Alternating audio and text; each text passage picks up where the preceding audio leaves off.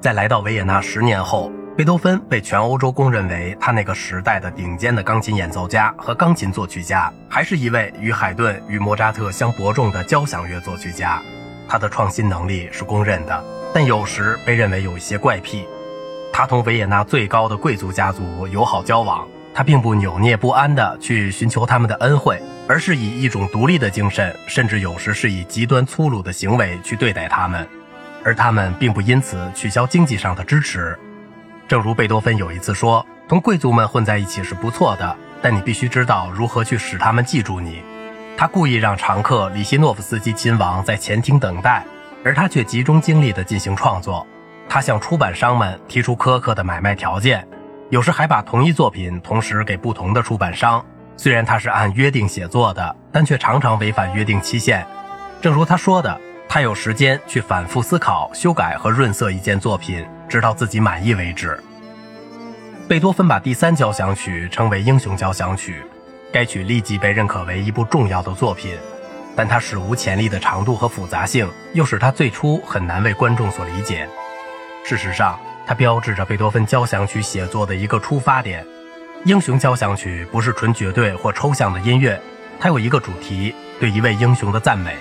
而且用音乐来表现理想中的英雄的伟大之处，在两个引导性的和弦之后，交响曲以一个在降 E 大调三和弦上的极端简单的主题开始，但预想不到的升 C 音产生了无穷尽的起点和发展。其他乐章除了谐谑曲之外，也是不同寻常的扩展。这首交响曲导致作曲家在酝酿、起草和再起草上付出了异常的努力，这种努力恰好被很好的记录下来。他在1802年夏季起起草了一个乐思，这时他也在根据自己为普罗米修斯的创造写的芭蕾音乐的一个主题，创作了作品三十五号钢琴变奏曲。他使用这个主题的低音部分和主题本身作为这首交响曲中复杂的最后一个乐章的主题，这是变奏曲、副歌曲和进行曲的混合体。第一乐章的主要素材和谐谑曲也受到了那部芭蕾音乐的启发。贝多芬留下了几份第一乐章的草稿。使我们能够追溯他构思的历程，甚至在贝多芬生活的年代里，一些评论家和分析家也提出第一乐章的一些表面上的特点。贝多芬早期的草稿使我们能够洞察他的宏伟计划和这些因素的作用。虽然起初看起来城市部甚至展开部都极富于新的素材，然而实际上他们大多数都是从第一主题吸取的东西，以符合过去交响曲的做法。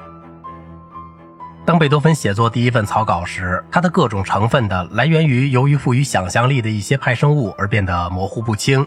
因为贝多芬在城市部中运用了许多动机，避免明显的终止式，从而使这一乐章的曲式引起了争论。情况也许是这样的：贝多芬有意识地在城市部中造成模糊不清，激发了日后对细节的这些争论。展开部中新主题的问题不时地被特别的加以评论。这些草稿对比再次具有了启发性。双簧管演奏的第二百八十四小节 E 小调的所谓新主题，并没有出现在任何手稿上，代替它的是这一乐章主部主题的一个变体。贝多芬的一份比较早期的手稿位于最后版本的上方，在 G 和 B 音上突强突弱的符号增强了主部主题的一致性。第二百九十二小节到达了 A 小调，草稿中出现了一个对位的片段。他最后给第一双簧管来伴奏主部主题的这个变体，因此所谓的新主题就是简直的主部主题的对位。这乐章并没有堆砌很多主题，贝多芬坚持运用了三十六小节中所出现的基本乐思。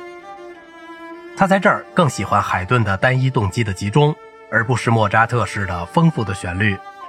贝多芬自己抄写的《英雄交响曲》的封面题为《大交响曲》，以波拿巴为题而作。但最后一字已被除去，接下去的日期是一八零四年八月。路德维希范贝多芬，贝多芬用铅笔改动的地方，以波拿巴为题而作，已经看不到了。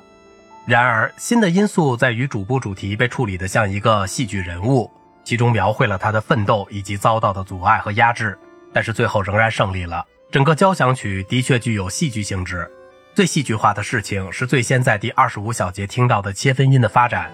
到第二百七十六至二百七十九小节出现的不协和音时达到了顶点，在那里，从 C 大调和弦沿留下来的一个 E 音，在一个 F 和弦，即 E 小调的那不勒斯和弦上方不断的重复，最引人联想的主部主题的一次再现，发生在元号吹奏的第三百九十四小节上。这个主题在这儿踌躇地抬起了他的头，衬托着他的是小提琴孤独地在属和弦上的七度和九度音，恰恰在全乐队奏响完全的属七和弦，以标志再现部的到来之前。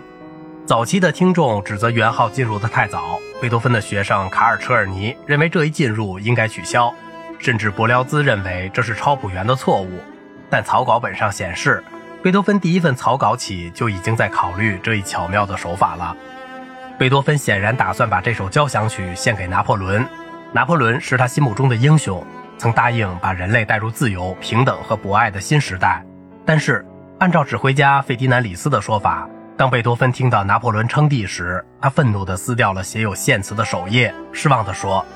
他的偶像不过是一个野心很大的统治者，正在变成一个暴君。”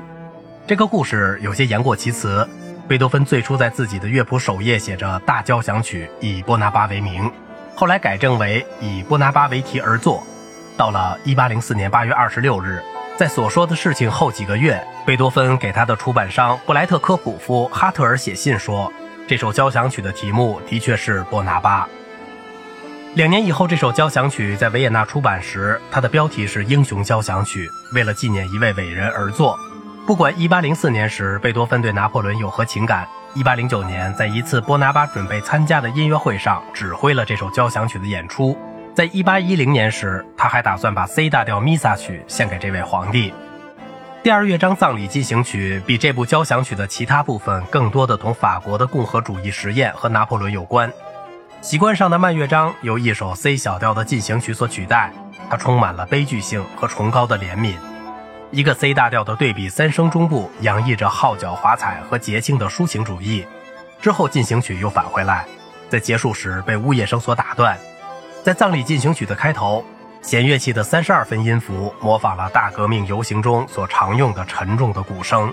它伴随着英雄走向他们最后的安息地。对法国进行曲最生动的模仿，来自对弗朗索瓦·约瑟夫·戈塞克的丧事进行曲的引用。